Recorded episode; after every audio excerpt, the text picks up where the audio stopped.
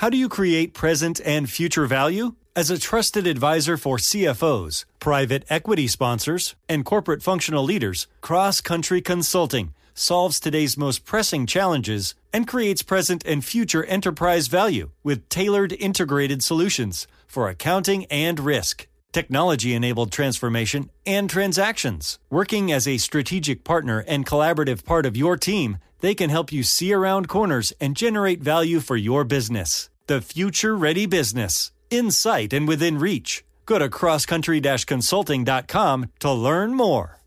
Whether it's her first Mother's Day or her 40th, she deserves more. Shop tons of stunning on trend jewelry for every budget at Diamonds Direct. Diamond fashion jewelry, beautiful birthstones, everyday pearls starting at just $200. Commemorate the real loves of her life with a gorgeous pendant featuring the birthstone of the one who made her mom. This Mother's Day, Diamonds Direct has everything you need to say thank you. Diamonds Direct, your love, our passion. Online at diamondsdirect.com. This podcast is sponsored by Ramp. Are you the decision maker in your company? Consider this. For the first time in decades, there's a better option for a corporate card and spend management platform. Meet Ramp, the only corporate card and spend management system designed to help you spend less money so you can make more. Most corporate credit cards offer points as incentives, but those points amount to less than their worth in real cash value. Ramp's business cards offer you cash back, real money in your pocket. Plus, you control who spends what with each vendor. And Ramp software collects and verifies receipts automatically, which means you'll stop wasteful spending and close your books in hours instead of days. Businesses that use Ramp add up to 5% to their bottom line the first year. If you're a decision maker, adding Ramp could be one of the best decisions you've ever made.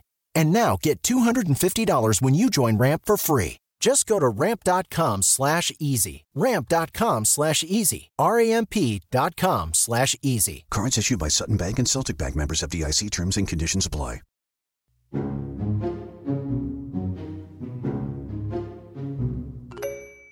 In our modern day, with all our technology, we think we're so smart.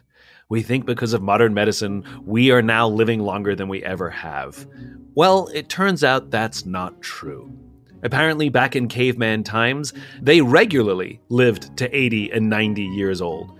And it's only when we came together and lived in larger communities bigger than the tribe, because of farming and industrialization, did the average age go down. You know, we hear these stories about average age being 40 years old or something, and now because of modern medicine, we're living to our 70s. But what if we just kept our bodies healthy in the first place? This is really the idea behind functional medicine, and Dr. Mark Hyman is one of the pioneers of functional medicine, which basically says keep the body healthy, keep the body in tip top form, and it largely knows how to protect itself. Not only can we fix disease and avoid disease in the first place, according to his new book, Young Forever, we can actually live longer too. This is a bit of optimism. Mark, you and I met at an event where we were both speakers, but where we really became friends was in the sauna. Absolutely. where all good things happen when you get hot and sweaty. But it wasn't the sauna per se. It was what was happening outside the sauna because we were in Colorado and there was a bathtub filled with ice water in the middle of winter outside and one by one we all took turns to do an ice plunge from the hot sauna to the ice bath and it became because there was too many A-type personalities in the sauna. Oh my god! It became a competition. it was. In fact, your lovely lady, I think, won the competition, which was very impressive. I think she stayed in 10, 10 minutes. minutes in an ice bath. Yeah, yeah, that was pretty amazing. I know everybody tells me that going from hot to cold and, and the cold plungers is healthy.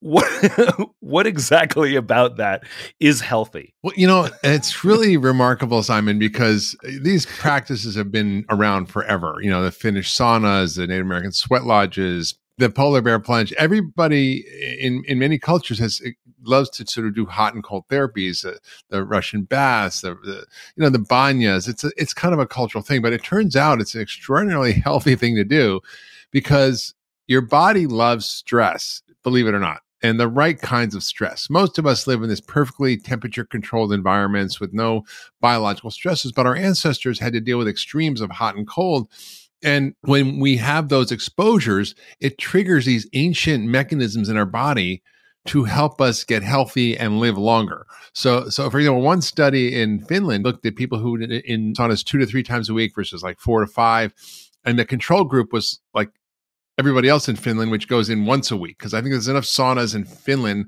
for everybody to be in a sauna at the same time. but they they found a reduction by about 24 percent if you did a couple of saunas a week in mortality, and about 40 something percent if you did four or five saunas a week.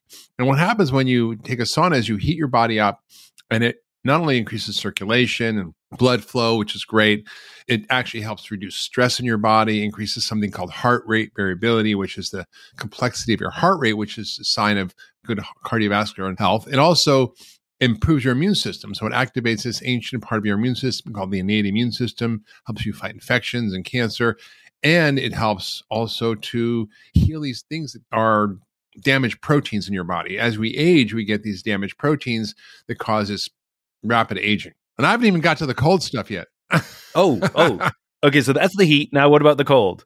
yeah, so you get all these benefits from the heat. And the cold also is amazing because again, it's a shock. Now, if you too much heat, you're gonna get heat stroke and die if you have too much cold, you're going to get hypothermia and die. So it's that Goldilocks amount, right? But the cold temperatures increase dopamine, focus, attention, which is makes you alert and feel good. It also stimulates brown fat, which is increases your metabolism, ups your mitochondria, and activates all these ancient longevity switches that we have that help us feel better and live longer and stay healthier. So it's part of my regular routine. In fact, this morning I took a cold shower believe it or not. What I love about this, and I think we all forget about this, which is the human animal is a very, very old legacy machine. Yeah, it is. and we are not built for the world we live in. Mm-mm. And I've written about this in terms of behavior and leadership, where the things that make us feel dopamine and endorphins and oxytocin and serotonin, you know, they're all there for important reasons. And in a modern day, we can fire those things off for sometimes bad reasons, the wrong reasons, and trick the body into feeling one thing when we're not really designed for that.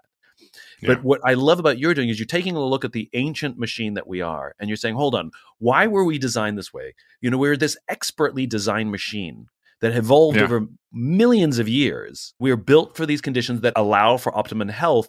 And the strange thing is, is modernization and technology works against the machine. And now it's kind of like we took all the natural ingredients out and made food with chemicals and hydrogenated oils and things. It doesn't taste good. So we add more chemicals to restore the taste as opposed to just going back to good food. And what you're suggesting exactly. is we have this body, we've ruined it by putting it in the wrong place, and now we add more crap to make it healthy. Where if we just go back to how the body was designed, you'll find that a lot of things just work. That is such a brilliant description, Simon, because what we're learning now for the first time is how the body truly works. Uh, you know, we, we have the laws of physics. We know what they are. We know how to build bridges and send rockets to the moon and build computers and do all these things that are based on physics. But medicine is such a young science, and we haven't really discovered the laws of biology until really recently. And so, what's extraordinary about these new discoveries in medicine is that we now understand that there's innate healing system in the body. There's built in mechanisms to keep us healthy and to help us live long, healthy lives.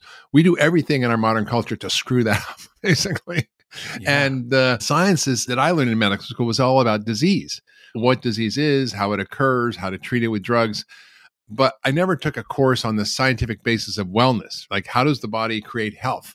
And that's essentially what now is happening. And particularly in the science of longevity, we're understanding the root causes of what goes wrong and how to treat it. And so I get very excited now as a doctor because now I can work with patients to help them recreate the conditions that we evolved with to keep our bodies healthy and turn on these ancient longevity pathways, these ancient switches that activate our own healing mechanisms. I read once, and please confirm or deny this that this is true.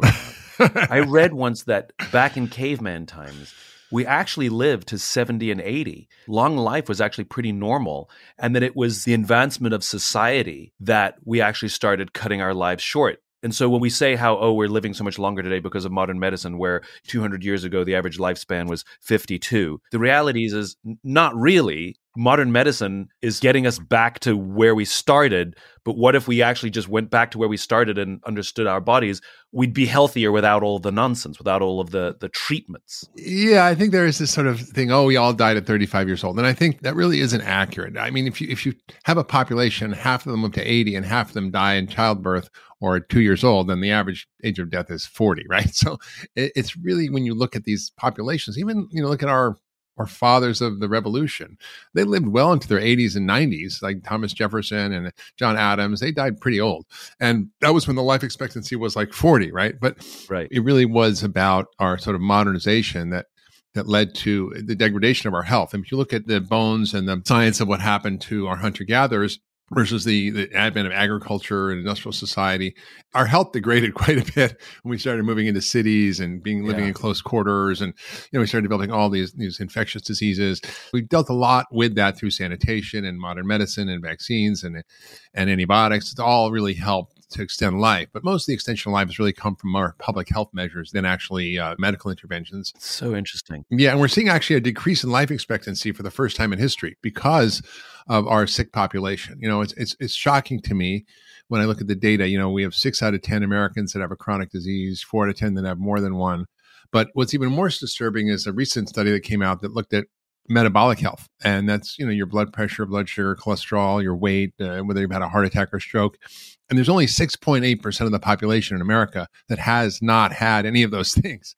That means over 93% are sick to some degree or another. Wow. That's just shocking. And that's not our natural state. And like you said, Simon, it's a result of you know the advent of our industrial food the sedentary lifestyles the chronic stresses the load of environmental toxins the unnatural living conditions uh, you know some scientists have talked about the harm of the light bulb it's just changed our circadian rhythms and, and sleep and all these things have enormous impact on this functioning organism that's this ancient organism that we have to learn how to take care of but most of us have no clue how to. You said something once that i found absolutely fascinating which is that the human body wants to heal itself. Yeah. And this is sort of one of the philosophies behind one of the fields of medicine that you're pioneering which is functional medicine. Yeah. If the body is healthy if the if the biome is healthy if you have illness it kind of just it knows what to do. Tell me more about that because I find that so fascinating that we think that we're like the parent of this very fragile thing, a little child that we have to protect it constantly, otherwise it's going to get hurt without our help. But the reality is,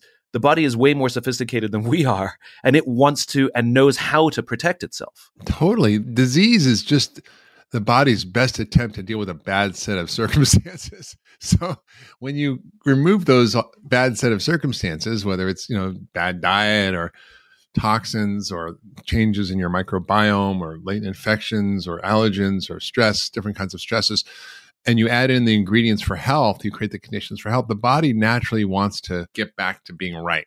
And so we have so many ancient repair mechanisms. And this is, you know, as I've been sort of researching my book on longevity young forever, I was just sort of shocked to discover all these ancient pathways that we can activate through various techniques that we all did by default historically, but now we don't, that activate these longevity switches and pathways that activate our own repair, healing, and recycling and renewal systems and our ability to regenerate. We all know we have that ability. You cut your skin and somehow magically the skin heals, right? What's going on inside the body? How do you activate that inside? And and that's what it sort of excites me now. Is like how do we through simple, accessible strategies like diet and exercise, optimizing our sleep and stress reduction, and even supplements to even far more advanced technologies that are being used to sort of help the body repair and renew, like stem cells and exosomes and peptides and things like plasmapheresis, which is where you clean your blood and you filter out all the bad stuff. So there's all these incredible new things that are emerging that help us activate these longevity switches. So working with the body rather than against it. Most modern medicine is anti, right? Antibiotics, mm-hmm. anti-inflammatories, beta blockers, calcium channel blockers, ACE inhibitors. So we're blocking and anti inhibiting everything instead of saying, hey, how does the body function? How do mm-hmm. we help it function better? How do we give it the the raw materials to do what it's supposed to do and take mm. out the stuff that's causing it to have impaired function. So that's really what we call functional medicine. This show is sponsored by BetterHelp. People don't always realize just how much their negative thoughts and experiences stick with them and weigh them down. You may find your brain constantly running through a highlight reel of bad moments. That comment your friend made last week that hurt your feelings. That frustrating thing your mom does, or that silly thing you said in a meeting. Maybe it's time to get it all off your chest. Whether it's a tiny annoyance or something much bigger, talking about it can give you some relief and lead you to a potential solution. That's where therapy comes in. It's a safe space to share whatever's weighing you down and learn to process it so your internal highlight reel can focus on the good stuff. And BetterHelp offers affordable online therapy on a schedule that works for you. Connect with a licensed therapist by text, phone, or video call. Start the process in minutes and switch therapist anytime. Let it out with BetterHelp.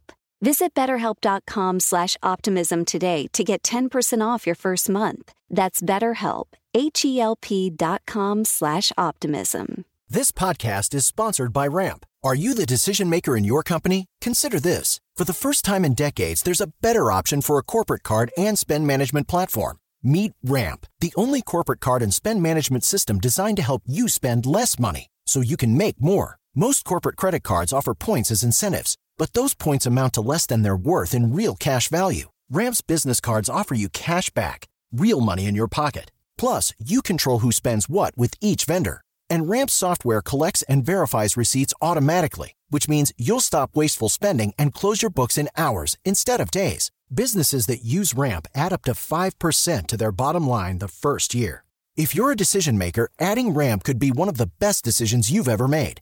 And now get $250 when you join Ramp for free. Just go to ramp.com slash easy. Ramp.com slash easy. R-A-M-P.com slash easy. Cards issued by Sutton Bank and Celtic Bank members FDIC terms and conditions apply. As the number one audio company, iHeartMedia gives you access to all. Every audience, live conversations, trusted influencers, and the insights and data you need to grow. iHeartMedia is your access company. Go to iHeartResults.com for more. Can you give an example of functional medicine where, when everything is working, the body knows what to do and it can fix itself without medicines? and- Yeah, I'll, I'll give you a couple of stories. You know, of, of two patients in particular that come to mind. One was sort of had severe metabolic issues, heart disease and diabetes and high blood pressure and kidney failure and liver failure and you know all these things were going on high blood pressure.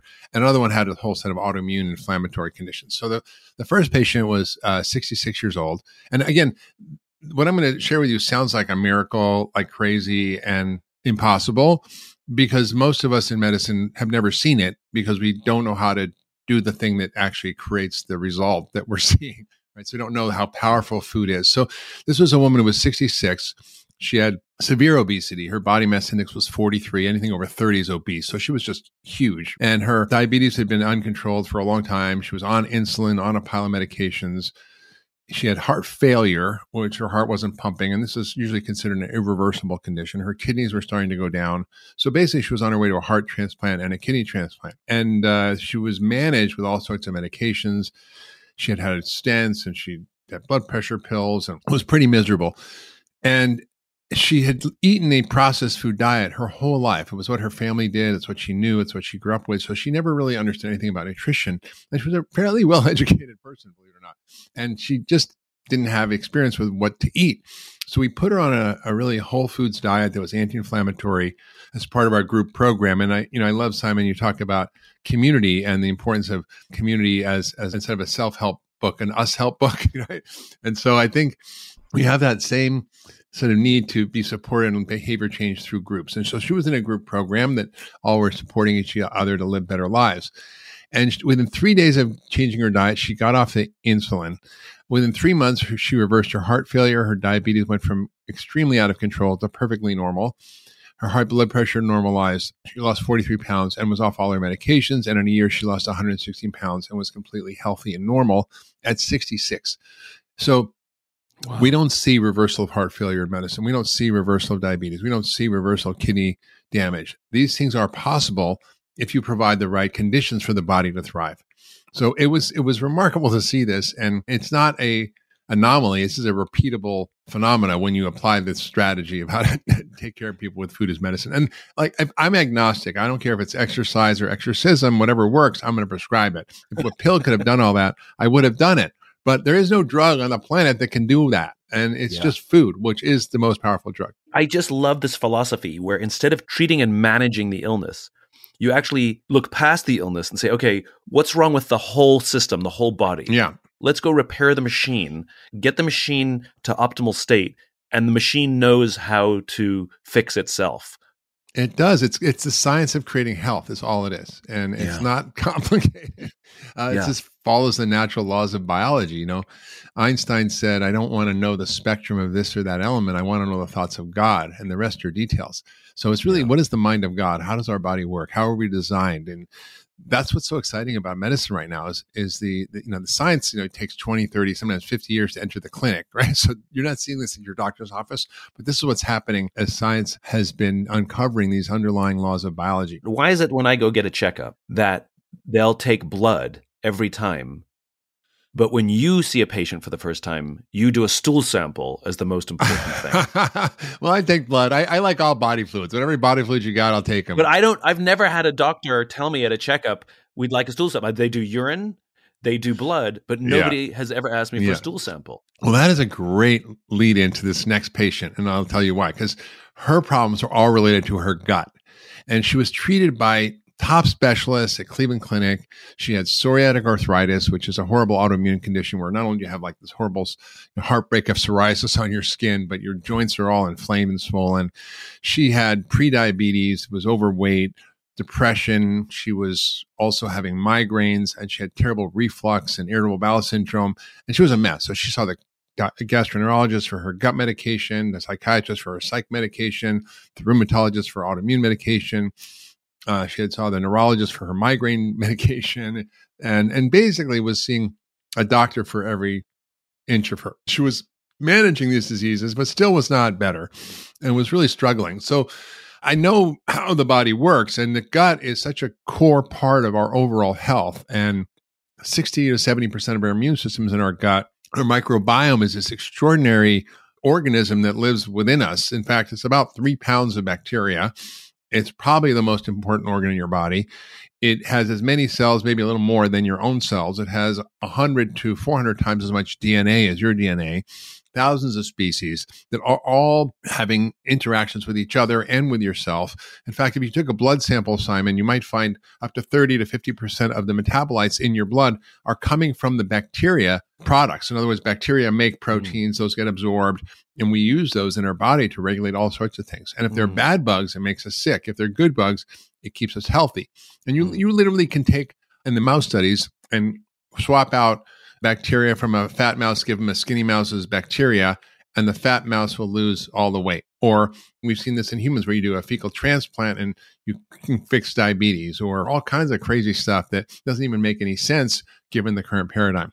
So f- for this patient, I looked at her stool test. I looked at also gut bacteria through what we call a breath test, looking at bacterial overgrowth, and really found out she had these terrible bloating and yeast overgrowth and fungal overgrowth and bacterial overgrowth. So I basically killed all the bad guys. We took out the bad stuff. So functional medicine is basically taking out the bad stuff, putting in the good stuff. We took out the bugs that were a problem through a non-absorbed antibiotic and an antifungal.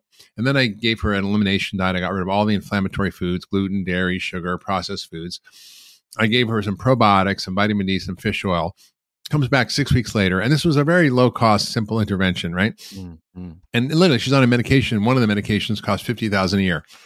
And she said she had gotten off all her medication. She had completely resolved her irritable bowel, her reflux, her depression. She lost 20 pounds. Her arthritis went away. Her psoriasis went away. And I had not told her to stop her medications, but she did. And I, I was kind of shocked because it was like such a dramatic outcome, Mm. even getting off her medication. So I, I, I think you know, we when we see these things happen, we know that if we just reset the normal ecosystem in the gut, all these downstream problems go away. So Mm. functional medicine kind of goes to the root cause, what's upstream, how do we get the body back in balance? And it's really quite simple, actually. I understand why pharmaceutical companies hate you, Uh, maybe they do. or at least not promoting functional medicine. Yeah, no. I get no. that. But why is it that the rest of the medical community, the doctors, like, why isn't every doctor learning functional medicine when they go to medical school? Like, why isn't my doctor taking, and my doctor's a really good guy. He's like a little bit paranoid, which I like. He's constantly studying and going to conferences and learning whatever the latest thing is. Like, why isn't he studying my microbiome and taking stool samples? And why aren't we talking about functional medicine and diet? Like, why is your work not normal. Like, why are you considered a revolutionary and an outlier? That seems mad to me. I'm definitely a weirdo, but I, you know, I think it's not really a fault of the doctors. Our whole educational system is based on an outdated paradigm that's based on diseases and it doesn't address some of the most important things that drive health, which is diet, the gut, and environmental toxins, which are three things that we eh, have zero education about. And so uh, they learn a, a, very sort of specific paradigm. And you know, Thomas Kuhn, who wrote the Structure of Scientific Revolutions, was really clear about the problems with paradigm shifts. It, you know, mm. people are so attached to what we call normal science. What is the sort of science of the day? I mean, remember Copernicus and Galileo?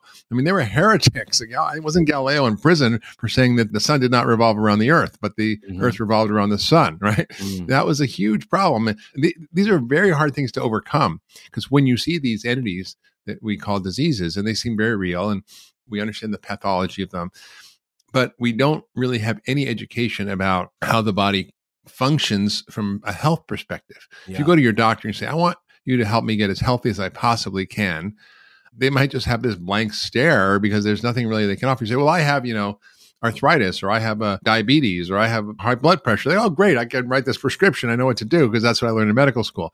So it's no fault of their own. The entire reimbursement system, the entire educational system, all of it has the wrong incentives for for doing the right thing. It's like positive psychology, right? Psychology, we study broken people. Yeah. The positive psychology is well, let's study the people who are fine and really, really happy and copy that. I mean, that's it's what you're doing here. Is like we study broken, we study disease, we study broken, we study illness, and we try yeah. and fix it as opposed to studying healthy and trying to recreate it. Yeah, it's absolutely right. And so now, as I've sort of been doing this for so many decades, I, and I'm getting older, I got very interested in the topic of longevity. Yeah, and some of my patients are. And it sort of it seems to be this sort of hot topic. I think there's been very little research on longevity because I think people think that getting older and decrepit and sick is just a normal part of life, but it's normal because we see it, and doesn't mean it's optimal, right?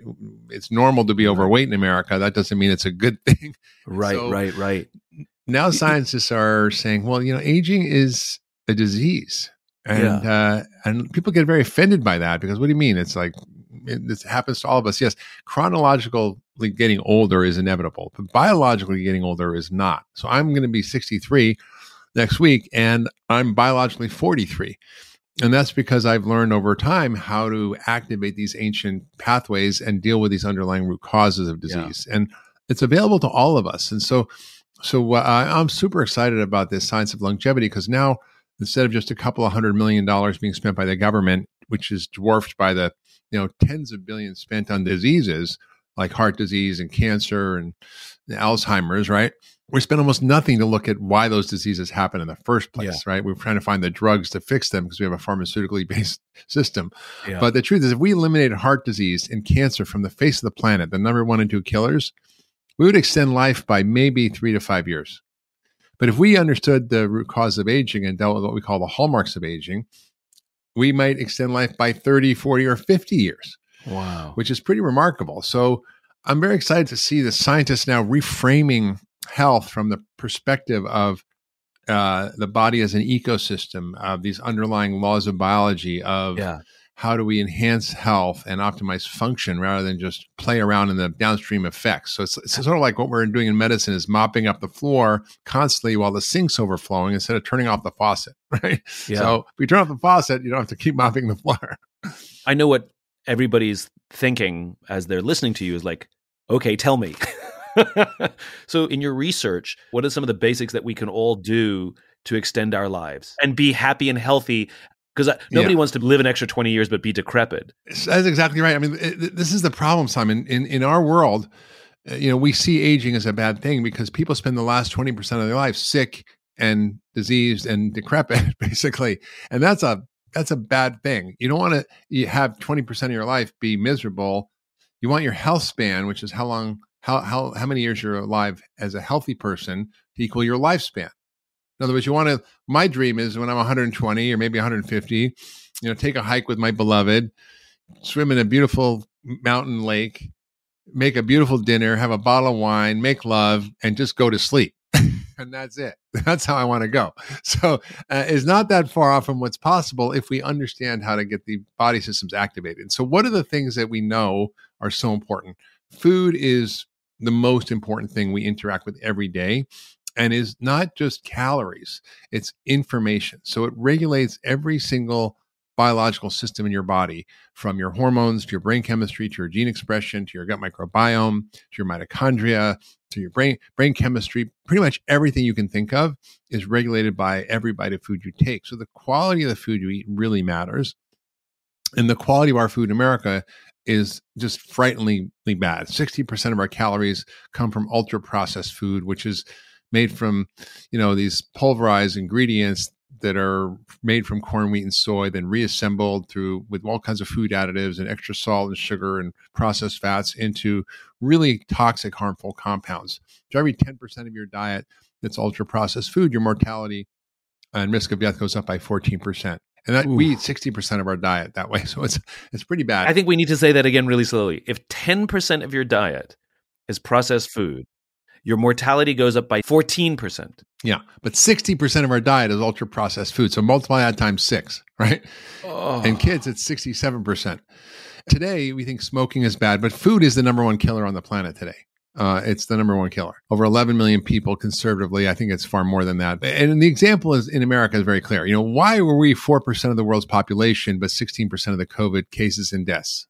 Not because we have a crappy healthcare system, but because we're all pre sick and pre inflamed and sitting ducks for the COVID virus, which attacks people who are overweight, who are inflamed or chronically ill or elderly. And so that's the problem. we're all like that.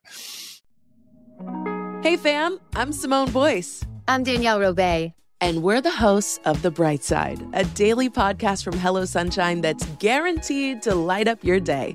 Every weekday, we bring you conversations with the culture makers who inspire us. Like our recent episode with Hollywood royalty Regina and Reina King. We talked about the creative power of women's relationships.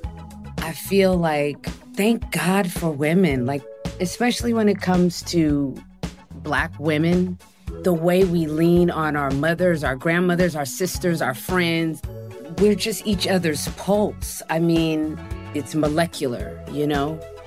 Listen to the bright side from Hello Sunshine on the iHeartRadio app, Apple Podcasts, or wherever you get your podcasts.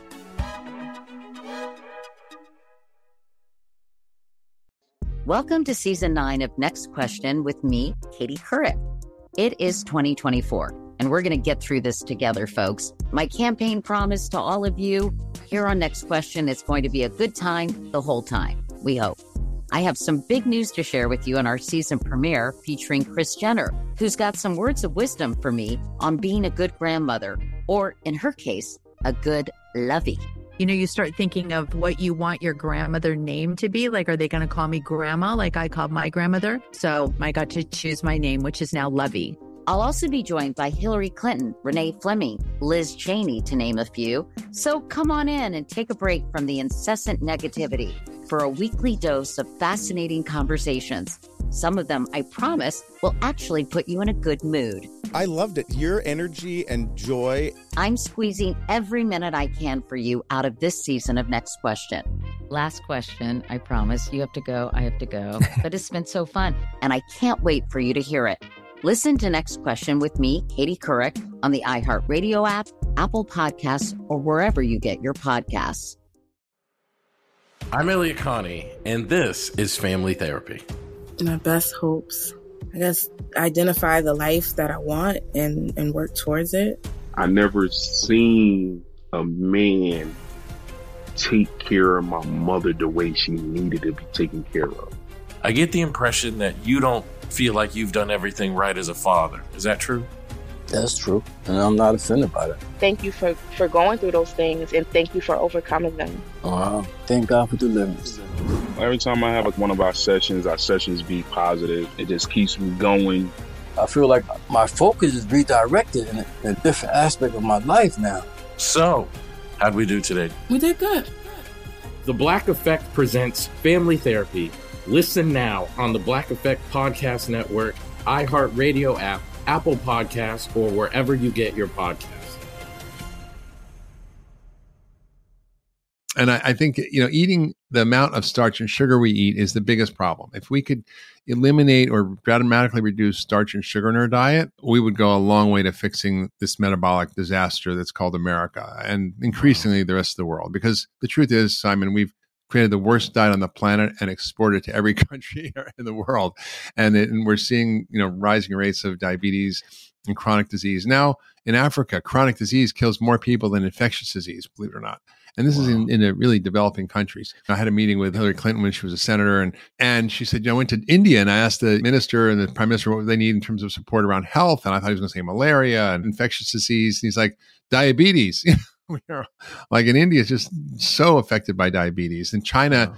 we've gone from one in 150 people with diabetes to one in 10 in just a generation. This is a, a, frightening thing, and we see it in America. I think so. That's that's the biggest thing. The next is increasing the quality of your diet by increasing phytochemicals. These are compounds in plants that are medicines. The colorful, dark vegetables and fruits that provide a lot of the medicinal things that help us live a long time that we've co-evolved with, and we've stopped eating. Right? We barely eat any fruits and vegetables anymore. And we need the right kinds of protein at the right times to build muscle because muscle is the currency of aging. We need the right kinds of good fats. So it's really about optimizing your diet. And I've written a lot about this. I've probably written too many books about diet, uh, the pegan diet, food, what the heck should I eat, and cookbooks. And those are all available to guide you through what the science says and how to choose the quality of food that you need and have food as medicine. I remember Thomas Jefferson said, and he lived pretty old, as you said, in a time yeah. where the average age was 40 something, you know, quote unquote average. He said that he has uh, vegetables with a side of meat. That's right.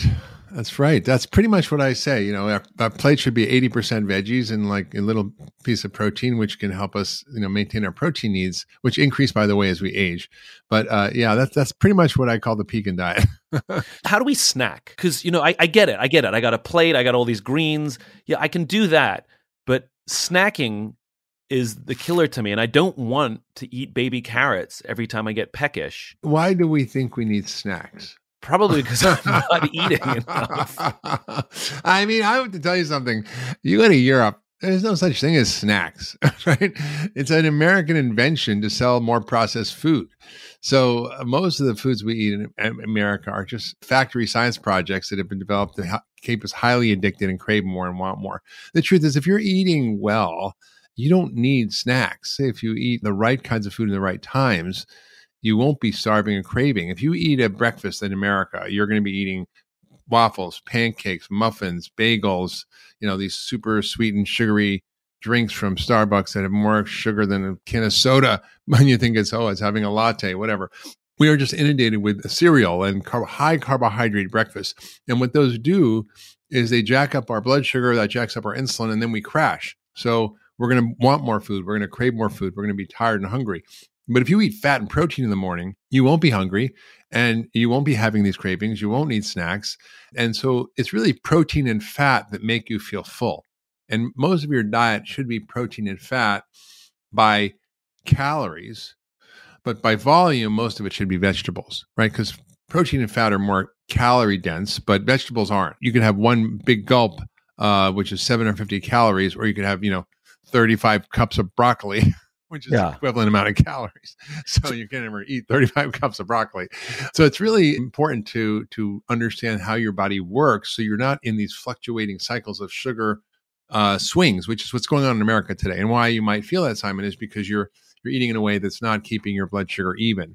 And now there's these yeah. devices, these continuous glucose monitors, which you can track and say, oh, you know, God, I like crashed or I spiked or and and then you can see, oh, if I have this, I'm good, or if I have you know, this food I'm not good. And it'll tell you in real time because everybody's different what foods they that are regulating their blood sugar well and which ones are causing it to swing all over the place. And those swings are what causes you to feel like you want a snack. So in terms of snack foods, if you're snacking, I was out you doing podcasts yesterday, running around. I had, didn't grab time for lunch, but I had like a bag of you know cashews. I had some grass fed bison jerky that I ate uh, that had like 30 grams of protein, and I was fine. I do have quote snack foods in me, my bag, but it's mostly because if I'm traveling or in an extreme sure. situation, I don't want to be in a food emergency. so, so, but most of the time, it just snack foods are just not necessary if you're eating well. High protein and fat for breakfast. And do you prescribe three meals a day, three squares a day, is sort of that? It depends. I mean, some people are more, um, and we, we can talk about this. And we talked about the hot and cold therapy at the beginning. That, th- those are stresses to the body. And, yeah. you know, there's a word for this kind of stress. It's called hormesis, which means what doesn't kill you makes you stronger. Uh-huh. And so, what we know is, for example, fasting or starvation actually is a positive stress in the short term because it activates your body's innate healing system. One of them is called autophagy. This means self cannibalism or self cleaning. So we have our own cleaning, recycling, and repair system that activates when we take a break from eating. So a lot of people are trying to do time restricted eating, which is eating within a 8 hour window or a 10 hour window. Minimum should be 12. In other words, you shouldn't eat for at least 12 hours a day and if you can extend it to 14 or 16 that that can be very helpful for people because it activates these healing systems. So you can eat two or three meals a day within that 8 to 12 hour window and it depends on what you're eating. So I like to have uh, like a good protein shake in the morning with lots of good fats in it. I'll have like a, a fat salad for lunch, which I'll have like lots of veggies, all kinds of avocados, and I'll put some pumpkin seeds on, maybe a can of uh, wild salmon, uh, lots of olive oil. So it's lots of good fats and protein, and that mm-hmm. keeps me going. And then for dinner, it's you know it's usually a, a ton of veggies with a side of some protein that, that I like, whether it's regeneratively raised meat or or uh, safe uh, fish, which I just found this great new company. I have no affiliation with them. It's called Seatopia, and you can go to seatopia.fish, and they've sourced all these incredibly clean fish from regenerative aquaculture sources. So there's ways to eat clean protein, mm. and then like fill up your plate with veggies. So I went to this conference where the the, the topic was longevity. I want to get yeah. back to what you what you've been working on. And they had one guy there who's obsessed with living a long time, but to your point, but not like being decrepit in 90, but being able to be functional. And his standards were that he can put a suitcase in the overhead compartment at 90 years old. Yeah, yeah. And he can easily get up off the ground so he can play with his grandkids or great grandkids. mind you, he's in his 40s or early 50s right now. I, am more ambitious than that. I want to be able to, you know, hike up a mountain. I want to be able to keep skiing. I want to ride horses. It's possible to be very vigorous and fit at any yeah. age. So this guy, he was obsessed with the science of longevity, and he'd read everything, and he devoted his life to doing all the things you have to do. And he was highly structured and highly disciplined and doing all the exercises and all the diets and all of this and all of that. But the guy struck me as unbelievably unhappy, you know. And I was like, I'm pretty sure the obsession with everything is not going to work because I think he forgot the most important thing, which was people. Yeah, totally. In your science of longevity, I get all of the body stuff and the diet stuff, but what have you learned about friendships and relationships and love as they support our longevity? A hundred percent, Simon. I mean, food is medicine, but so is love. Love is medicine. And what's interesting about these longevity cultures, the blue zones, you know, in Okinawa and the Nicoya Peninsula and area where I went in Sardinia, is that they they they have a really profound sense of meaning and purpose and belonging and community. And so there were no nursing homes that people were shipped off to. they, everybody was a contributing member of, the, uh, of their society. Everybody, you know, had deep social relationships. They weren't striving to do anything, build anything, you know, increase their social media following or, you know, get ahead yeah. in life or build some company. They were just living and the joy and celebration. And I mean, Italy's kind of funny because you go there and like everything's kind of like doesn't quite work great, it's a little slow, but they just know how to live life. They just savor food, they savor each other, they, they have this community and pleasure. And I, I think we know that, that loneliness is a huge killer and the isolation yeah. we have is such a big driver of, of disease. It's it's as big a killer as almost anything else. I love that word savoring, by the way. Yeah, savoring life. I mean, that's what it is. It's like we are rushing through so headlong all the time and never just stop to be. And and their culture was a lot about being. Yeah, they had to grow their vegetables and do their thing, and it was it was you know it was work, but there was it was such joy in it and such pleasure and such play and fun and celebration and and it was just such a, a such a refreshing experience to be in that and what I realized through my work is that unless you have a sense of connection and meaning and belonging, you know, you can't really fully one be happy and two live a healthy life that that we know that that these social connections are so critical that we're social beings and they we actually need each other to thrive and I, I learned a lot about this when I went to Haiti and I worked with Paul Farmer who helped cure TB and AIDS in one of the worst places in the world where the public health community had given up on them by we not because we didn't have good drugs to, to fix these diseases, but because the social systems weren't set up. And so he basically created this model of accompaniment. We accompany each other to health. And I, I took that concept and I applied it to chronic disease because I realized that yeah. although chronic disease is not infectious, it's contagious. You're more likely to be overweight if your friends are overweight than if your family is overweight.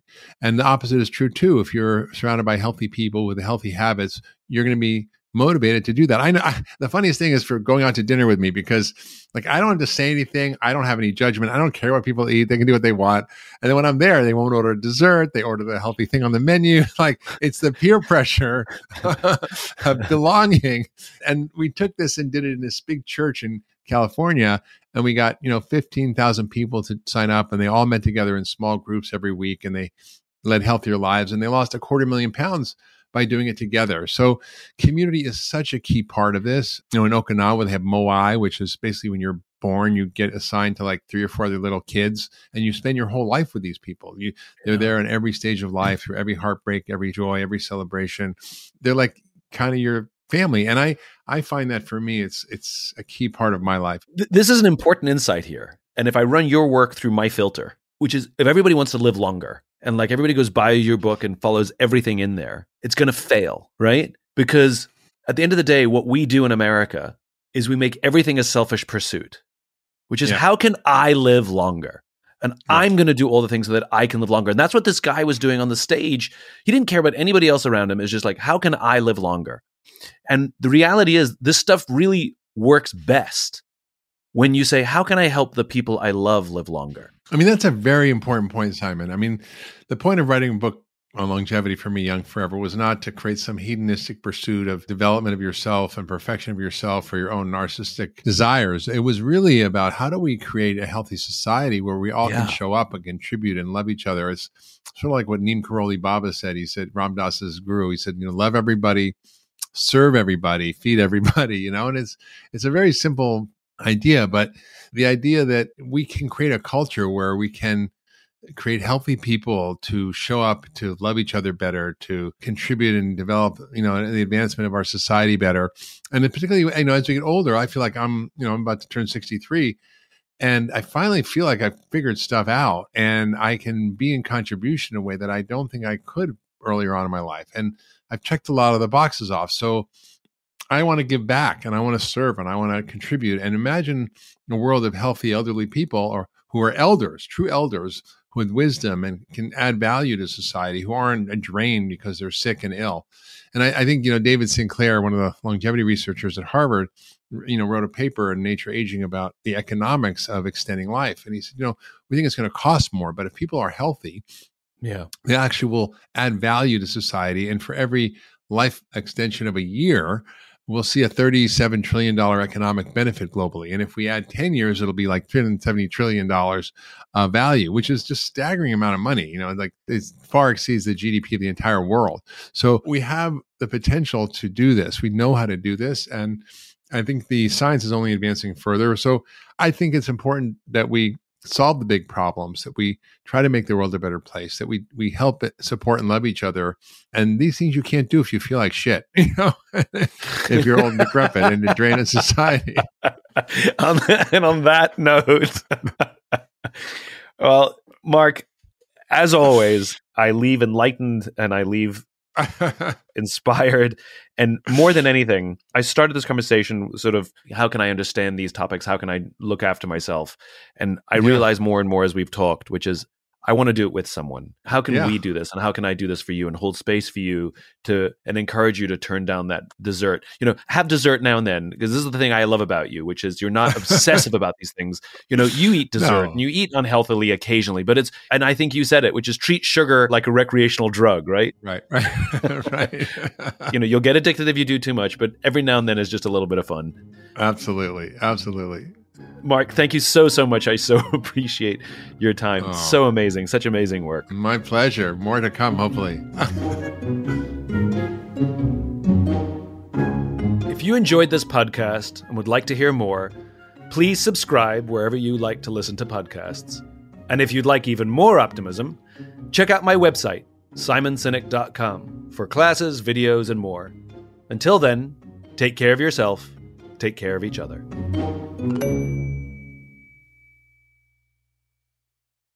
This show is sponsored by BetterHelp. It's a simple truth. No matter who you are, mental health challenges can affect you, and how you manage them can make all the difference. That's why everyone should have access to mental health support that meets them where they are and helps them get through. BetterHelp provides online therapy on your schedule. It's flexible, simple to use, and more affordable than in person therapy. Connect with a licensed therapist selected just for you. Learn more at betterhelp.com. That's betterhelp.com. The Black Effect presents Family Therapy, and I'm your host, Elliot Connie. Jay is the woman in this dynamic who is currently co parenting two young boys with her former partner, David. David, he is a leader. He just don't want to leave me. But how do you lead a woman? How do you lead in a relationship? Like, what's the blueprint? David, you just asked the most important question. Listen to Family Therapy on the Black Effect Podcast Network, iHeartRadio app, Apple Podcasts, or wherever you get your podcasts. I'm Diosa. And I'm Mala. We are the creators of Locatora Radio, a radiophonic novela, which is a fancy way of saying a, a podcast. podcast. Welcome to Locatora Radio, Season 9. Love at First Listen. We're older, we're wiser, and we're podcasting through a new decade of our lives. This season, we're falling in love with podcasting all over again and getting to the heart of our stories. We're going places we've never gone before, and we're bringing you along with us. With new segments, correspondence, and a brand new sound. Season 9 is kicking off with an intimate interview with Grammy Award winning singer songwriter Natalia Lafourcade. What's giving you hope right now? Well, when I see what music does to people, it gives me a lot of hope. If you liked Locatora before, you're going to love season 9. Subscribe to our show and you'll see why Locatora is your prima's favorite podcast. Listen to Locatora Radio as part of the My Cultura Podcast Network, available on the iHeartRadio app, Apple Podcasts, or wherever you get your podcasts.